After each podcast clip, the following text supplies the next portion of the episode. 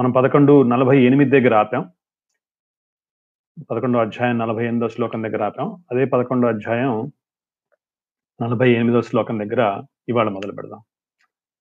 నవేద యజ్ఞాధ్యయనై న దానైర్ న తపోభిరుగ్రై ఏం రూప శక్తి అహం నృలోకే ద్రష్టుం తదన్యేన కురు ప్రవీరా।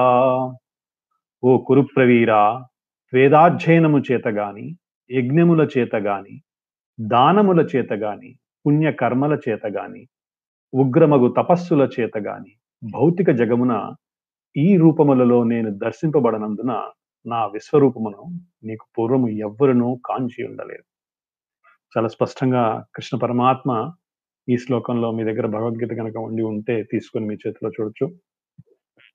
చాలా స్పష్టంగా తెలియజేస్తున్నారు ఏమని? ఈ విశ్వరూపాన్ని ఇంతకు ముందు ఎవ్వరూ చూచి ఉండలేదు అనే విషయం ఇక్కడ స్పష్టంగా తెలియజేస్తున్నారు. ఎటువంటి వాటి వల్ల అంటే వేద యజ్ఞ అధ్యయనై అంటే వేదాధ్యయనాలు చేయటం వల్ల. అంటే మన నాలుగు వేదాలు ఉన్నాయి కదా? ఋగ్వేదము యజుర్వేదము సామవేదము అధర్వణ వేదము వాటిని అధ్యయనానికి ఉపయోగపడే అనేకమైనటువంటి వేద వాంగ్మయం ఉంది. అష్టాదశ పురాణాలు కానీ ఉపనిషత్తులు కానీ వేదాంత సూత్రాలు కానీ ఇవన్నీ ఉన్నాయి. ఇటు ఇవన్నీ కూడా మనం ఏదైనా వేద పాఠశాలకు వెళ్ళి నేర్చుకోవచ్చు లేదా మనుషుడు అధ్యయనం చేయొచ్చు లేకపోతే ఇంట్లో కూర్చొని కూడా ఆ యొక్క శక్తి జ్ఞానము ఉంటే వాటిని అధ్యయనం చేయడానికి ప్రయత్నం చేయొచ్చు.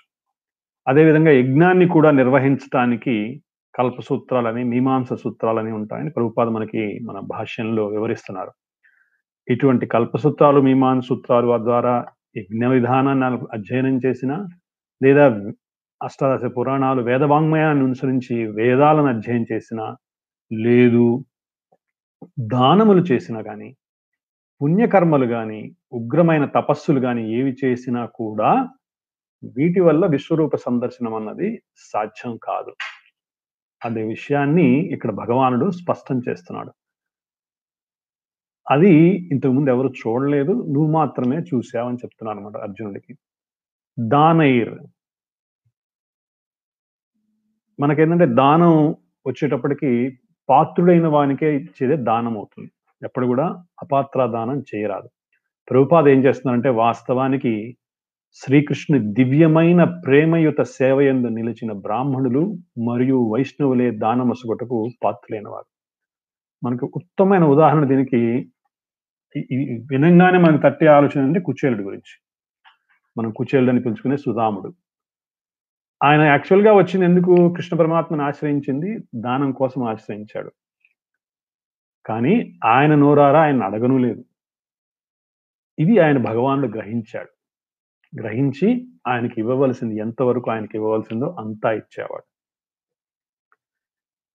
అందుకనే శాస్త్రంలో త్రైత్రోపినిష్ట ఏం చెప్తుందంటే దానం చేసేటప్పుడు ఆరు విషయాల్ని గమనించాలని చెప్తుంది. ఆ శ్లోకం మీకు అందరికీ చాలా మందికి తెలిసిన విషయమే. శ్రద్ధయాదేయం అశ్రద్ధయాదేయం శ్రియాదేయం హ్రియాదేయం భియాదేయం సంవిధాదేయం.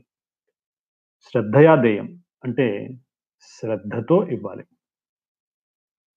అంటే దానం ఎవరికి ఇస్తున్నామో వాళ్ళకి ప్రేమపూర్వకంగా ఆదరపూర్వకంగా ఆలస్యం చేయకుండా వాళ్ళ అవసరాన్ని గుర్తించి వాళ్ళకి ఏది ఉపయోగపడుతుంది అనేటువంటి విషయాన్ని గుర్తించి అది దానం ఇవ్వాలి. దాన్ని శ్రద్ధయాదయం అంటారు. అట్లాగే అశ్రద్ధ అశ్రద్ధతో అసలు దానమే ఇవ్వకూడదు ఎప్పటికి కూడా. ఇదేదో అడిగాడు కాబట్టి ఇవ్వాల్సి వచ్చింది కాబట్టి తప్పనిసరిగా ఇస్తున్నాము అనేటువంటి అశ్రద్ధ ఎటువంటి పరిస్థితిలో ఉండకూడదు. అలాగే శ్రీయాదేయం అంటే తన సంపదకి తగినట్లు ఇవ్వాలి. సంపదకు మించి దానం చేయకూడదు. అని కూడా ఇందులో అర్థం ఉందన్నమాట. అంటే సంపద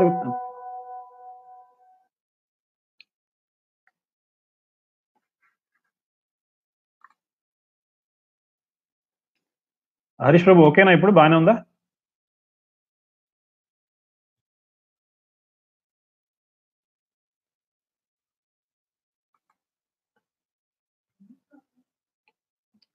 పదకొండో అధ్యాయం నలభై ఎనిమిదో శ్లోకం. స్త్రీ ఆదాయం తన సంపదకు తగినట్లు ఇవ్వాలి. సంపదకు మించి దానం చేయడం కూడా దానం ధర్మంలో భాగమే కానీ దానం కూడదని చెప్తుంది మనకి పెద్దలు అంటే నీకు దానం ఇవ్వవలసింది. ఎంతవరకు ఇవ్వాలంటే దానికి పరిమితులు ఉన్నాయి.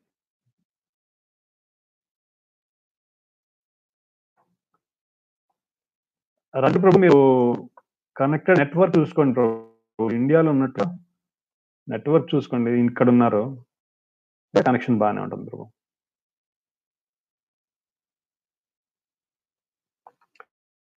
అలాగే క్రియాదేయం సంకోచిస్తూ దానం చేయాలి. అంటే అయ్యో నేను సరిపడినంత ఇస్తున్నానో లేదో ఆయనకి సరిపడినంత ఇస్తున్నానా లేదో ఆయన తృప్తి కలిగేట్టు ఇస్తున్నానా లేదో అనేటువంటిది క్రియాదేయం భియాదేయం అంటే భయంతో ఇవ్వాలి.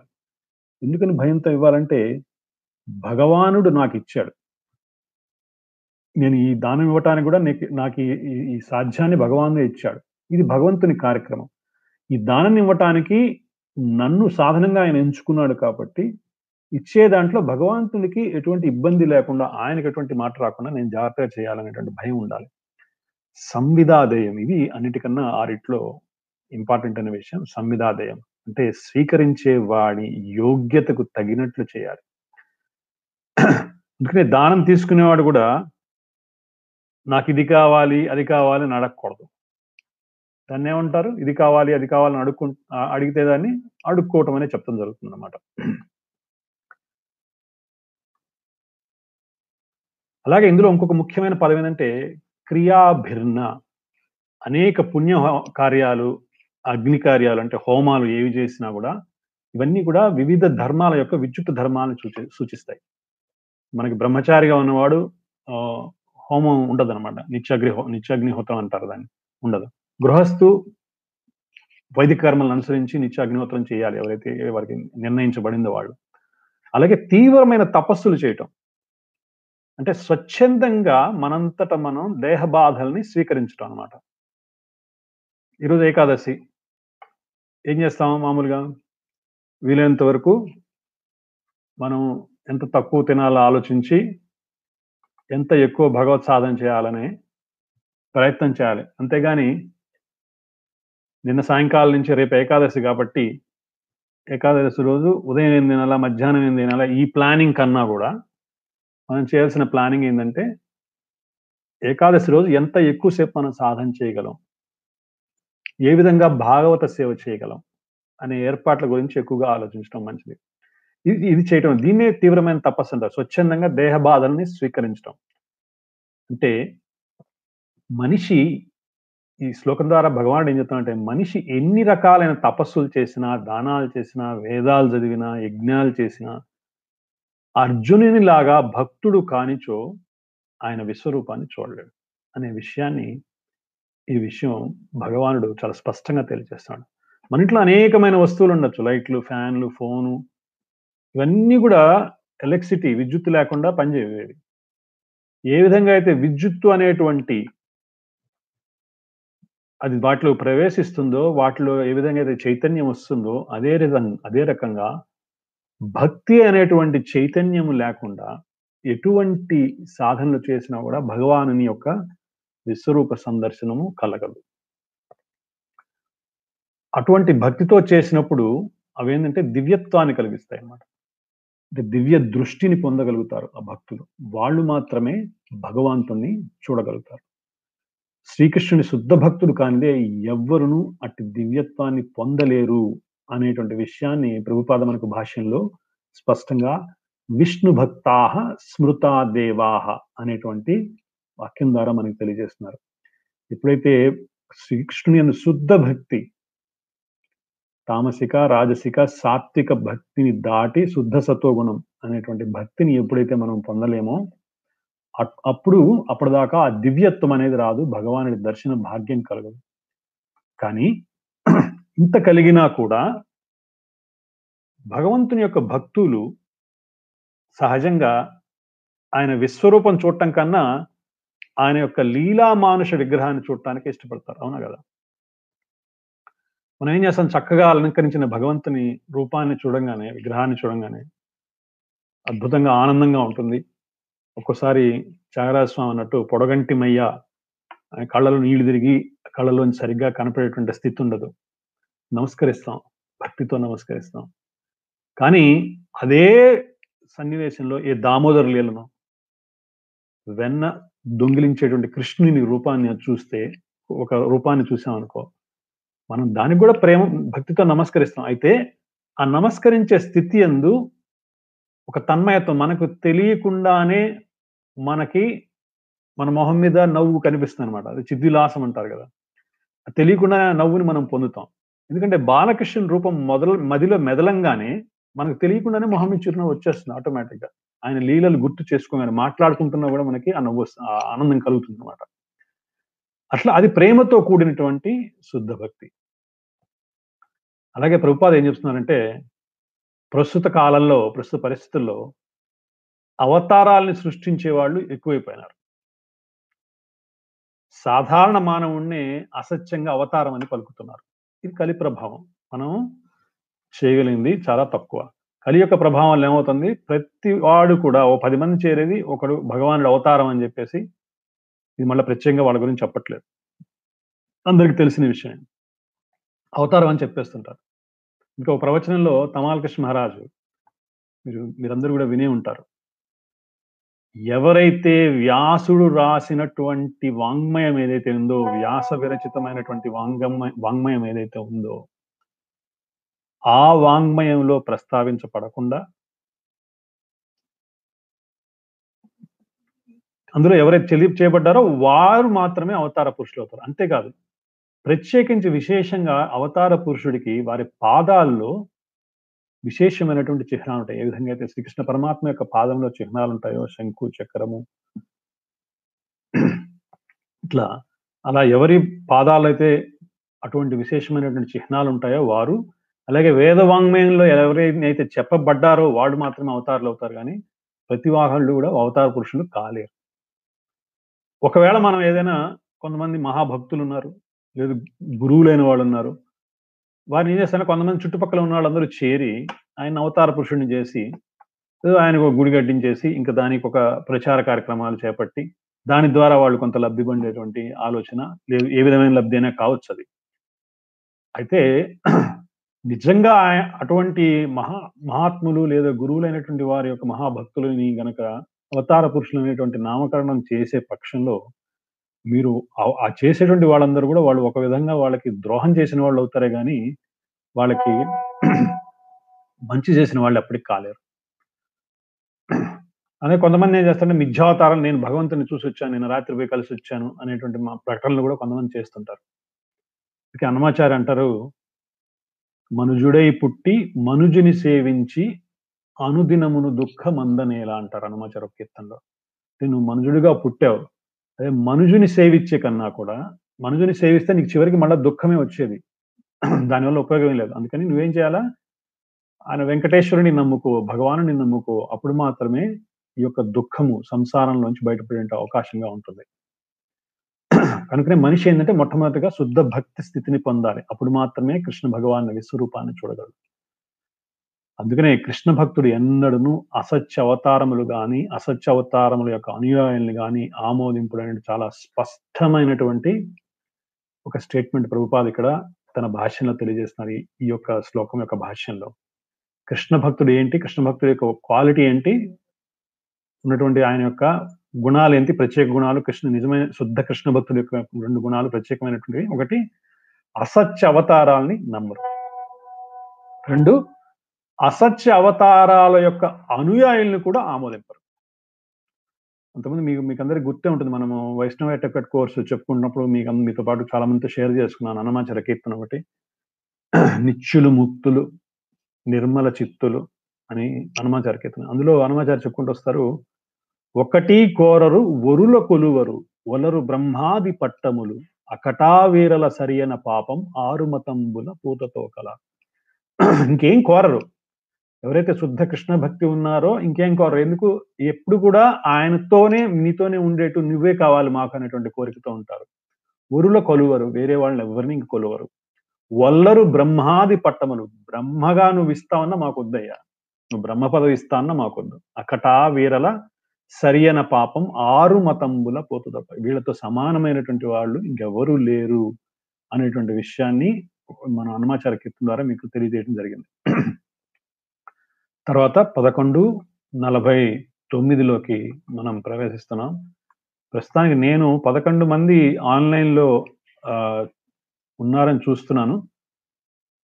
ఒకసారి మీరు ఆన్లైన్లో ఉన్న వాళ్ళు ఎవరైనా సరే వాట్సాప్ గ్రూపుల్లో మీరు ఒక మెసేజ్ పెడితే ఎవరెవరు ఉన్నారో నాకు ఐడియా వస్తుంది. మరి ప్రస్తుతానికి నేను ఎవరిని అంటే ఎవరున్నారన్న విషయం నాకు తెలియట్లేదు. పన్నెండు మంది అయినారు ఇప్పుడు ఆల్రెడీ ఓకే హరే కృష్ణ పదకొండు నలభై తొమ్మిదిలోకి ప్రవేశిద్దాం మాతే వ్యథా మా చ విమూఢ భావో దృష్టారూపం ఘోరమిదృజ్మేదం వ్యప్యేత వ్యప్యేతభీః ప్రీతమనాహ పునస్త్వం తదేవ మే రూపమిదం ప్రపశ్యాం.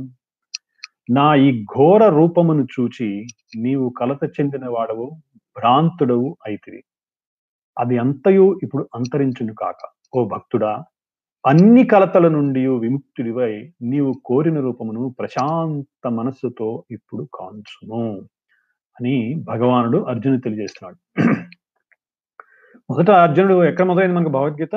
అర్జునుడు ఏం చేశాడు? వీళ్ళందరినీ నేను చంపటం ఎట్లా? ఎవరిని? భీష్ముణ్ణి ద్రోణుణ్ణి వీళ్ళందరినీ నేను వధించడం అనే బాధతో అర్జునుడు యుద్ధం మొదట్లో అంటే మనకి మొదలై యుద్ధం అలా మొదలైంది. అందుకని ఏం చెప్తాడు భగవానుడు ఈ- విశ్వరూపంలో ఆయనకు చూపించింది ఏంటి? ఒకవేళ నీవు వాళ్ళని చంపకపోయినా వారి మరణం నిర్ధారించబడింది కాబట్టి వారి మరణానికి నీవు కారణం కాదు అనేటువంటి విషయాన్ని ఇక్కడ స్పష్టమవుతుంది అనమాట కౌరవులు ద్రౌపదిని సభలో వ్యవస్థలను చేయటానికి ప్రయత్నం చేసేటప్పుడు భీష్మ ద్రోణుడి ఇద్దరు మౌనంగా వహించారు అందుకని వాళ్ళకి ఈ పనిష్మెంట్ అంటే ధర్మ నిర్వహణ చేసేటప్పుడు ఎటువంటి నిర్లక్ష్యము ఉండకూడదు. ఎందుకని? అది అధర్మమైన కర్మ. ఏమిటి? ద్రౌపది వస్త్రాపహరణం అన్నది కానీ అధర్మమైన కర్మ అయినప్పటికీ ఆ సందర్భములో ఇద్దరు శక్తిమంతులే భీష్ముడు కానీ ద్రోణుడు కానీ శక్తిమంతులయ్యుండి కూడా ఎటువంటి వాడి యొక్క ధర్మాన్ని కాపాడాలనే ఉద్దేశంతో చేయకపోవడంతో ఏమైంది? నిర్లక్ష్యం కారణంగా వాళ్ళకి ఈ యొక్క మరణం తప్పదనమాట అందువల్ల ఏం చెప్తున్నాడు? భగవానుడు ఏం చూపించాడు వాళ్ళకి? ఆయన కాల రూపాన్ని చూపించాడు. కాలం అనేటువంటి నోరిని చూపించాడు. నోరిని చూపిస్తే ఏమైంది? వీళ్ళందరూ ఆ కాల రూపమైన నోట్లోకి వెళ్ళిపోతున్నారు అంటే భీష్ముడు ద్రోణుడు అందరూ వెళ్ళిపోతున్నారు అనమాట అందుకని దీని ద్వారా భగవానుడు ఏం స్పష్టం చేస్తున్నాడంటే నువ్వు ఒకవేళ చంపకపోయినా కూడా వీళ్ళందరూ ఆల్రెడీ చంపబడినటువంటి వాళ్ళే చంపబోయేటువంటి వాళ్ళే. వీళ్ళందరి వీళ్ళ మృత్యు ఆల్రెడీ నిర్ధారించబడింది. ఇప్పటికే వీళ్ళ మృత్యు అనేది నిర్ధారించబడింది. ప్రస్తుతం నువ్వు చేసే పని వల్ల ఏమవుతుంది? ఇది ఒక సాధనం మాత్రమే. ఎందుకనంటే భక్తులు సాధారణంగా శాంతి ప్రియులు వాళ్ళు ఘోర కార్యాలు చేయలేరు అనేటువంటి విషయాన్ని ప్రభుపాద మనకి భా- భాష్యంలో తెలియజేస్తున్నారు. అటువంటి శాంతులైన భక్తులు ఘోర కార్యాలు చేయలేరు కాబట్టి ఈ విశ్వరూప ప్రదర్శన చూపటం ద్వారా కృష్ణుడు నువ్వు చంపినా చంపకపోయినా వీటన్నిటికీ కారణం నేనే అనేటువంటి విషయాన్ని స్పష్టం చేసి వాళ్ళు చనిపోతారు నువ్వు చంపకపోయినా కాబట్టి నువ్వు ఒక సాధనం మాత్రమే అనేటువంటి ఒక విషయాన్ని కృష్ణుడు అర్జునుడికి ఇక్కడ స్పష్టం చేశాడు చేయించాడు అనమాట కాబట్టి ప్రేమ భావంతో సేవించే అవకాశం విశ్వరూప సందర్శనలో అవకాశం ఉండదు. అలాగే భక్తునికి కూడా ఎక్కువ ఆసక్తి ఉండదు. అందుకని అర్జునుడు ఏం కోరాడు శ్రీకృష్ణుడిని? స్వామి నీ విశ్వరూపాన్ని చూడటం కన్నా నీ విశేషమైనటువంటి తర్వాత శ్లోకంలో మనకు వస్తున్నట అద్భుతమైనటువంటి నీ యొక్క సామాన్య రూపాన్ని చూడాలనుకుంటున్నాను. నేను ఎల్లప్పుడూ చూసే రూపాన్ని చూడాలనుకుంటున్నానని కోరుతాడు అనమాట ఇక్కడ సంజయుడు ధృతరాష్ట్రతో చెప్తున్నాడు సంజయ్ వాచ పదకొండు యాభై. సంజయ ఉవాచ ఇచ్చర్జునం వాసుదేవస్థదోక్వా స్వకం రూపం దర్శయామాస భూయ ఆశ్వాసయామాస చ భీతమేనం భూత్వా పునః సౌమ్య వపుః మహాత్మా. ధృతరాష్ట్రంతో సంజయుడు పలికెను. దేవదేవుడైన శ్రీకృష్ణుడు ఆ విధంగా అర్జునునితో పలికి తన చతుర్భుజ రూపమును ప్రదర్శించను. భీతుడైన అర్జునునకు ఆ విధముగా ఆశ్వాసమును కూర్చుచు అంచమున తన దిభుజ రూపమును చూపాను. ఇప్పుడు సంజయుడు ఏం చెప్తున్నాడు అర్జునుడితో? మొట్టమొదట ఏం చేశాడు ఆయన? విశ్వరూపాన్ని ఉపసంహరించి తన చతుర్భుజ రూపాన్ని చూపించాడు నారాయణ రూపాన్ని చూపించాడు ఆ తర్వాత ఏం చూశాడు? చూపించాడు తన ద్విభుజ రూపాన్ని ఆయనకి చూపించడం జరిగింది.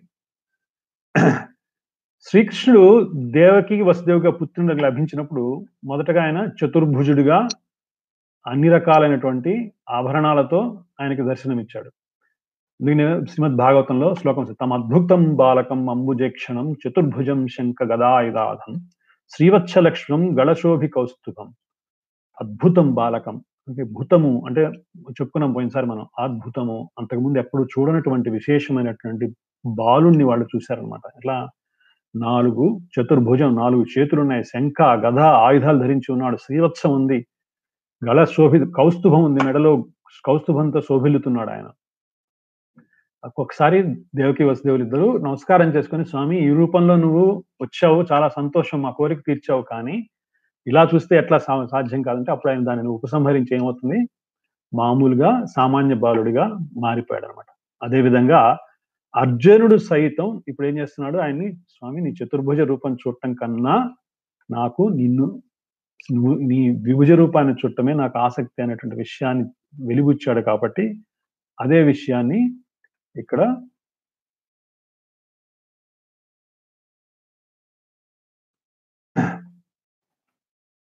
శ్రీకృష్ణుడికి శ్రీకృష్ణుడు అర్జునునికి చూపించడం జరిగిందనమాట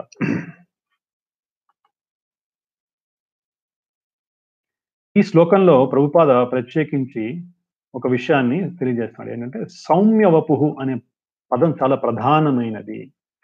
సౌమ్య వపుహు అంటే అచ్చ వపుహు అంటే రూపము కలిగిన ఏదైనా సరే వపుహు అనమాట శరీరం శరీరాన్ని వపుహు అంటారు.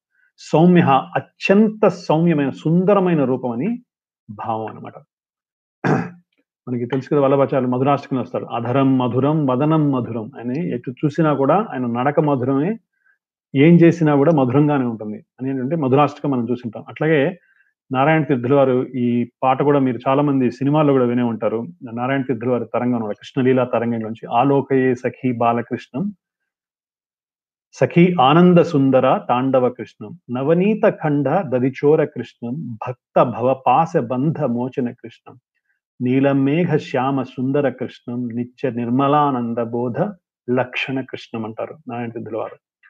ఆలోకే సఖీ బాలకృష్ణం. అంటే నిన్ను బాలకృష్ణుడిగా మమ్మల్ని మాకు సేవించుకున్నటమే మాకు ఆనందమయ్యా.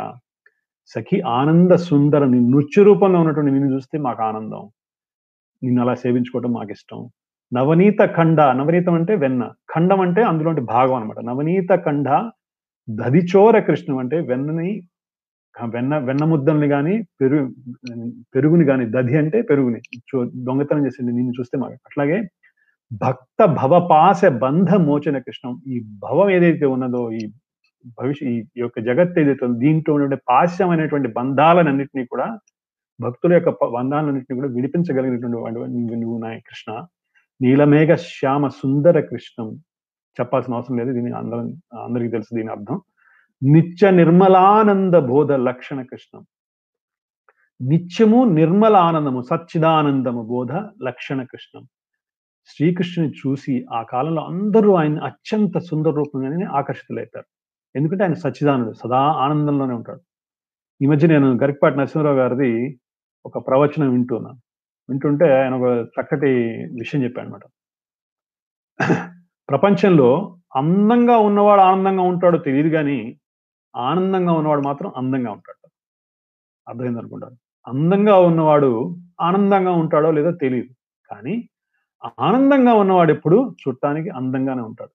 వాడి మోం ఎప్పుడు అందంగానే ఆనందంగా ఉన్నవాడి మోం ఎప్పుడు కూడా ప్రశాంతంగా అందంగా కనిపిస్తుంది. హాయిగా కనిపిస్తుంది అనమాట సిద్ధివిలాసంతో ఉంటాడు ఎప్పుడు కూడా అని చెప్పుకుంటొచ్చు అనమాట అలాగే జగన్ని జగన్నిర్దేశమైనటువంటి భగవానుడు తన భక్తుని యొక్క అర్జునుని భయాన్ని తొలగించి తన సుందర రూపాన్ని ఆయనకి చూపించాడు అనమాట ఇదే బ్రహ్మ సంహితలో కూడా మనకి తెలిసిందే. ప్రేమాంజన చురిత భక్తి విలోచనేనా అని ప్రపద బ్రహ్మ సమితిలో ఉన్నటువంటి ఈ యొక్క శ్లోకాన్ని మెన్షన్ చేయడం. అంటే ప్రేమ అనే అంజనాన్ని కనులకు పూసుకుని మనుజుడే శ్రీకృష్ణ భగవాన్ దివ్య సుందర రూపమును చూడగలడు. మనకి చూడంగానే ఏంటంటే ఎవరిని చూసిన ఎవరిని చూస్తే మనకి తెలియనటువంటి ఆనందం మనలో కలుగుతుందో అటువంటి అద్భుతమైనటువంటి సుందరమైనటువంటి రూపం అన్నమాట. ఇప్పుడు అది మనం పదకొండు యాభై ఒకటవ శ్లోకానికి వచ్చాం. అర్జున ఉవాచ దృష్ట్వేదం మానుషం రూపం తవ సౌమ్యం జనార్దన ఇదానీమస్మి సంవృత్త సచేతా ప్రకృతిం గత. మరొకసారి అర్జున ఉవాచ దృష్టే దృష్ట్వేదం మానుషం రూపం తవ సౌమ్యం జనార్దన ఇదానీమస్మి సంవృత్త. సచేతా ప్రకృతిం గత. ఇక్కడ మనకి ఇందాక కూడా సౌమ్యమైన రూపం అనేటువంటి విషయాన్ని సంజయుడు చెప్పాడు. ఇప్పుడు అదే విషయం ఇక్కడ మనకి సౌమ్యం అనేటువంటి మరొకసారి పదం ఇక్కడ అర్జునుని నోటి నుంచి వచ్చిందనమాట ఆ విధముగా అర్జునుడు శ్రీకృష్ణుని ఆద్య రూపమును కాంచినంత ఇట్లు పలికను ఓ జనార్దన అత్యంత సుందరమైన ఈ నీ మానవ రూపమును కాంచి శాంతచిత్తుడవై నా సహజ స్వభావమును పొందితివి.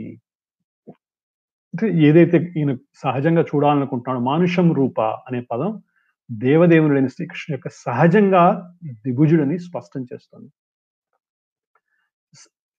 ప్ర- ప్రత్యేకించి ఏంటంటే సహజ స్వభావం అంటే ప్రవృత్తిం అనే పదాన్ని అలాగే మానుష రూపమైన ఈ రెండు పదాలని ప్రభుపాద ఇక్కడ వాటిని సమన్వయం చేసి మనకు చెప్తున్నారు. ఎలా అంటే దృష్టేదం మానుషం రూపం అందులో మానుషం రూపం మనుష్యుని రూపం ఎలా అయితే ఉంటుందో అలాగే ఇంకోటి ఏంటి ఇక్కడ? ప్రవృత్తిం అనేటువంటి పదాన్ని ప్రభుత్వ అంటే నీ సహజమైనటువంటి ప్రకృతి సహజమైనటువంటి స్వభావాన్ని కలిగినటువంటి వాడు. ఈ రెండింటిని సమన్వయం చేస్తూ శ్రీకృష్ణ భగవానుడు సహజంగా దిగుజుడు అనేటువంటి విషయం ఈ శ్లోకం ద్వారా మనకు స్పష్టమవుతుందని ఇందులో చాలా స్పష్టంగా తెలియజేస్తున్నాడు శ్రీకృష్ణుడు సామాన్య మానవుడే అనేది అపహాస్యం చేసేవారు అతని దివ్య స్వభావము తెలియని వారిని ఇక్కడ నిచ్చట నిరూపించబడింది. ఒకవేళ ఎవరైనా తెలియక శ్రీకృష్ణుని కనుక సామాన్యమైనటువంటి అపహాస్యం కనుక చేస్తుంటే అది వాళ్ళకి ఆయన యొక్క దివ్య స్వభావం తెలియని వాళ్ళే గాని సామాన్యులు కాదనేటువంటి విషయం ఇక్కడ చాలా స్పష్టం అదట్లో అలా అలా కాకుండా సంజయుడు ఇందా చెప్పుకుంటాడు మొదట ఏం చెప్పాడు ఆయన?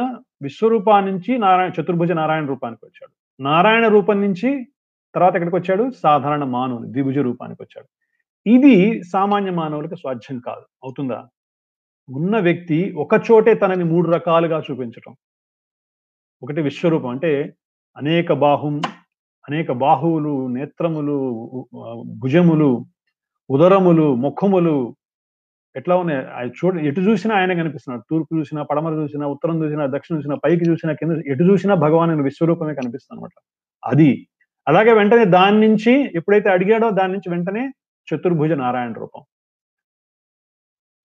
దాని నుంచి మళ్ళా తర్వాత తను సహజంగా కోరుకునేటువంటి తను సహజంగా చరించేటువంటి ఎవరితో అయితే తను సహజంగా కలిసిమెలిసి ఉన్నాడో అటువంటి రూపంగానే మళ్ళీ ద్విభుజ రూపంలో కనిపించాడు ఇది సామాన్య మానవుకి మా సాధ్యం కాదు. ఒక పరమాత్మకు మాత్రమే సాధ్యమవుతుంది అనే విషయాన్ని ఇక్కడ ప్రభుపాద చాలా స్పష్టంగా తెలియజేస్తున్నమాట శ్రీకృష్ణుని సామాన్య మానవునిగా ఎవరైతే భావిస్తారో వాళ్ళు ఏం చెప్తారంటే నిరాకార బ్రహ్మమే అంటే కొంతమంది నిరాకారవాదులు అయితే ఎవరెవరైతే ఉన్నారో నిరాకార బ్రహ్మం శ్రీకృష్ణు నుండి పలుకుతుంది వ్యాఖ్యానించేవారు ఖచ్చితంగా జనాల్ని తప్పుదో పట్టించేవారు అవుతారని ప్రభుపాద ఇక్కడ మనకి తెలియజేస్తున్నారు.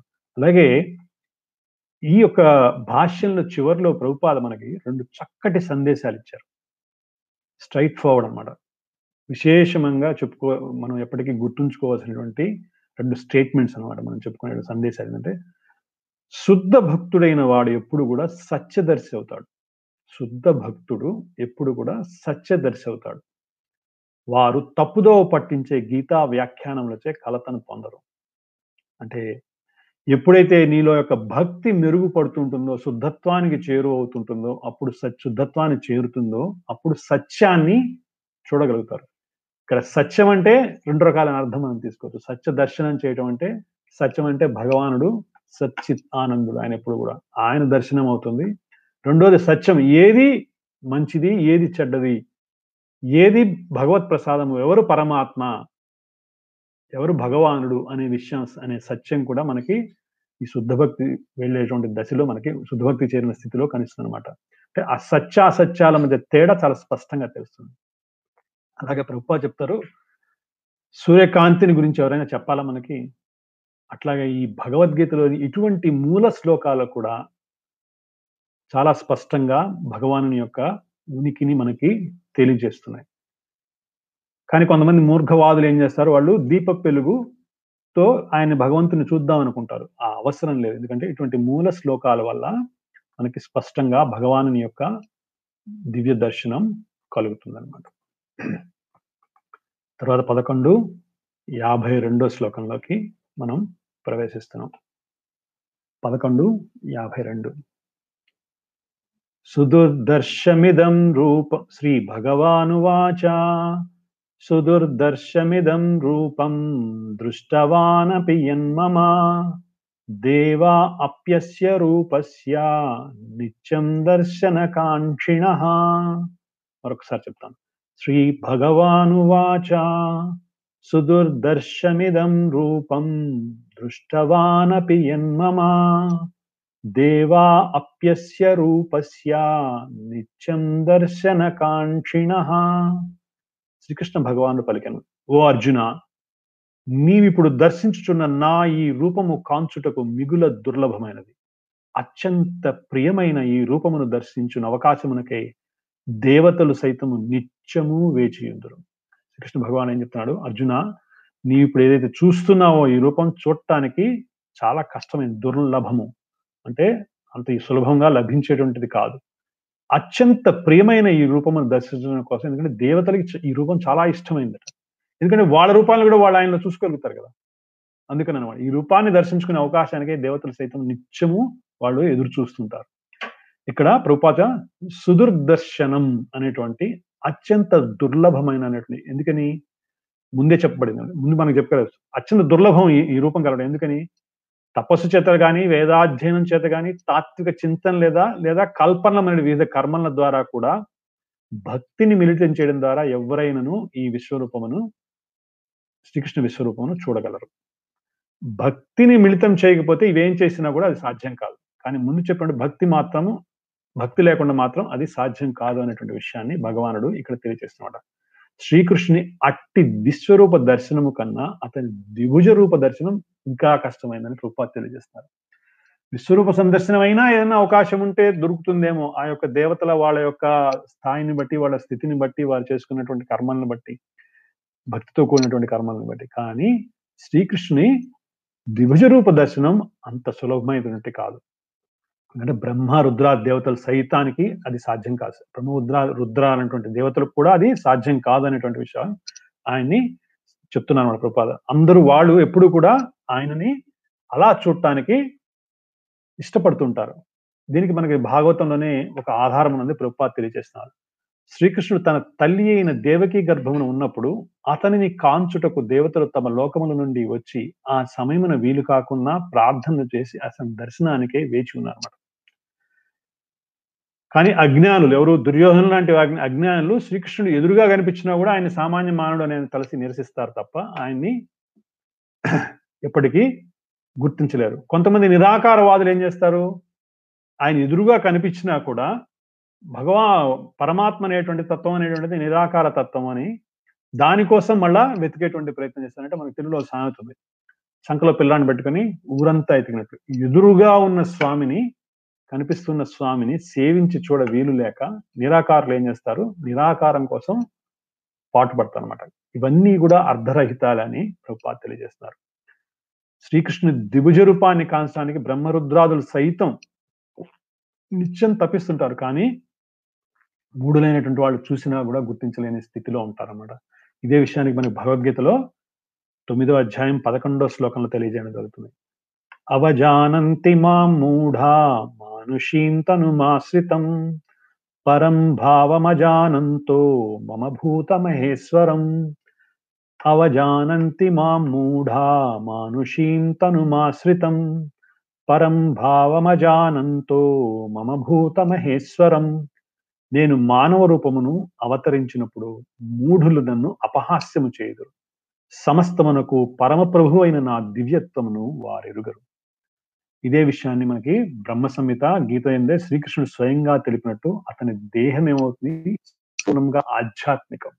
అది మామూలు సహజంగా భూమి ఉన్నటువంటి అందరి మనుషులతోటువంటి సరైనటువంటి సా- శరీరం కాదు అది అది ఆధ్యాత్మికమైనటువంటి దేహం. ఆనందం నిత్యం సంపూర్ణమైన ఎన్నడూ భౌతిక దేహాన్ని పోలదు. కనుకనే లేదా ఇతర వేదాలన్నింటినీ వాగ్మయాన్ని పఠించిన శ్రీకృష్ణుని గురించి అధ్యయనం చేయాలనుకుంటే అతడు ఎల్లప్పుడూ అర్థంగా అవుతాడు కానీ ఎప్పుడు ఆయన అర్థమవుతాడు ఎప్పుడైతే ఆయన ద్విభుజుడు ఆయన ద్విభుజ రూపంలో ఉంటాడు ఆయన సాధు ఆయన భక్తితో ఎవరైతే సేవిస్తారో వారికి మాత్రమే ఆయన అర్థమవుతాడు.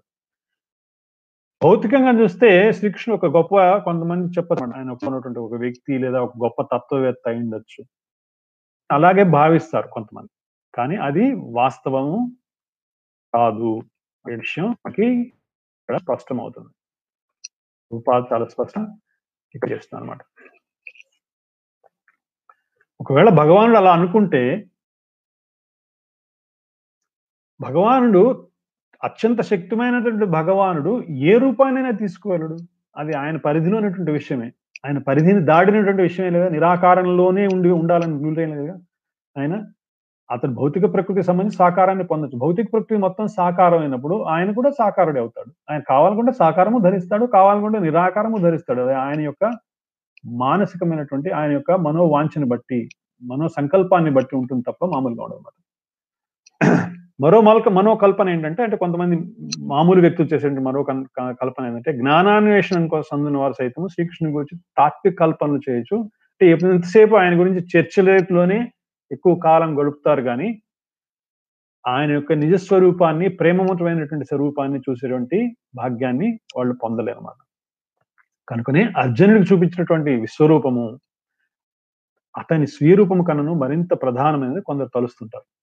కానీ వాస్తవానికి నిజమైన భక్తుడు ఏం చెప్తాడు? అది ఎప్పుడు ఆయన్ని ప్రేమయుతమైనటువంటి ద్విభుజ రూపంలోనే చూడాలని కోరుకుంటారని ప్రభుపాద ఇక్కడ మనకి స్పష్టం చేస్తున్నమాట. ఇవన్నీ ఎప్పుడు అర్థమవుతాయంటే ఎప్పుడైతే మనం శ్రీకృష్ణుని గురించి ప్రామాణికుల నుండి వింటామో ఇదే విషయం భగవద్గీతలో కూడా మనకి భగవాన్ చెప్తాడు నాలుగో అధ్యాయం ఏమని? ఇమం వివస్వతే యోగం ప్రోక్తవాన్నహం అవ్యయం. ఇప్పుడు దాన్ని ప్రామాణికంగా వినాలి. ఇది సరైనటువంటి వైదిక విధానం. ఎప్పుడైతే ప్రామాణికంగా వింటామో తద్విద్ధి ప్రణిపాతైన పరిప్రశ్నైన శవయ ఉపదేశ్యంతితే జ్ఞానం జ్ఞానినాం సత్వదర్శిన అలా చెప్పినటువంటి జ్ఞానం ద్వారా మాత్రమే సత్ సత్యం అర్థమవుతున్న విషయాన్ని భగవానుడు ఇక్కడ మనకి తెలియజేస్తున్నాడు అనమాట అలా వింట మాత్రం ద్వారా మాత్రమే అది కృష్ణుని గురించి అర్థమవుతుంది కానీ లేకపోతే అర్థం కాదు. మనకి తెలుగులో ఒక సామెత ఉంది. ఏంది? శంఖంలో వస్తే కానీ తీర్థం కానట్లు. ఎప్పుడైతే ప్రామాణికుల ద్వారా మనం వింటామో అప్పుడే దాని యొక్క దానికి ఆ పవిత్రత వస్తుంది. ఆ ప్రామాణికత లేకుండా మనం ఎప్పుడైతే ఎవరి నుంచైనా వినటానికి మనం ప్రయత్నం చేస్తామో ప్రామాణికం లే కానప్పుడు దాని అర్థం లేని చదువు వ్యర్థమైనట్టు దాని యొక్క అసలు యొక్క ఉద్దేశము అంటే వేదవాంగ్మం యొక్క అసలు ఉద్దేశం ఏంటి? భగవాన్ తెలుసుకోవటమే. అది ఆ విషయాన్ని మనకి అర్థం కాదనమాట ఇది కృష్ణుని యొక్క మాయచే కప్పబడినటువంటి వాళ్ళకి ఇది ఎవరికి కూడా అర్థం కాదు. శ్రీకృష్ణ భగవాన్ని భక్తియుత సేవతో శరణాగతి చేసిన వాడికి పరతత్వం అర్థమై ఆధ్యాత్మిక దృష్టి కలిగి ఆయనే స్వయంగా ప్రకటితమవుతారు అనేటువంటి విషయాన్ని ఇక్కడ భాష్యంలో మనకి ప్రభుపాద తెలియచేస్తున్నారు. శ్రీకృష్ణు యొక్క విశ్వరూపం చూడటం కష్టం అది అందరికీ సాధ్యం కాదు. అతని శ్యామసుందర రూపం మరింత దుర్లభం దేవతలకు కూడా సాధ్యం కాదు. కానీ అర్జునుని లాంటి భక్తి గనక మనకు ఉంటే ఇది సాధ్యం అనేటువంటి విశేషాన్ని ఇక్కడ ప్రభుపాద మనకి తెలియజేస్తున్నారు. తర్వాత పదకొండో అధ్యాయము యాభై మూడో శ్లోకానికి వద్దాం. నాహం వేదైర్న తపసా న దాన్ నాహం వేదైర్న తపసా న దానేన న చేజ్జయా శక్య ఏవం విధో ద్రష్టుం దృష్టవానసి మాం యథా దివ్య చక్షువులతో నీవు కాంచుచున్న ఈ రూపము వేదాధ్యయనము చే కాని తీవ్ర తపస్సులు చే కానీ దానము చే కాని పూజలు చే కాని అవగతము కాదు. మనుషుడు నన్ను యథార్థముగా కాంచుటకు ఇవన్నీను సాధనములు కాజాలవు. చాలా అద్భుతమైనటువంటి శ్లోకం. దివ్య చక్షువులు దివ్యమైనటువంటి కన్నున్నా కూడా వేదాధ్యయనం ద్వారా కానీ తీవ్ర తపస్సులు చే కానీ దానం చే కానీ పూజలు చే కానీ అవగతం కాదు. మనుజుడు నన్ను యథార్థముగా కాంచుటకు ఇవన్నీ సాధనాలు ఎప్పటికీ కాలేవు. మరి సాధనం ఏంటండి? భక్తి. భక్తి యోగ మార్గము ద్వారానే శ్రీకృష్ణుడు యథార్థముగా అవగడు ఈ విషయం అతని చేతనే స్వయంగా రాబోయే శ్లోకంలో వివరింపబడుతుంది అని ప్రభుపాద ఇక్కడ చాలా స్పష్టంగా తెలియజేయడం జరిగింది. యాభై మూడో శ్లోకంతో ఆపి యాభై నాలుగో శ్లోకం నుంచి తర్వాత మనం నెక్స్ట్ క్లాస్లో చెప్పుకుందాం.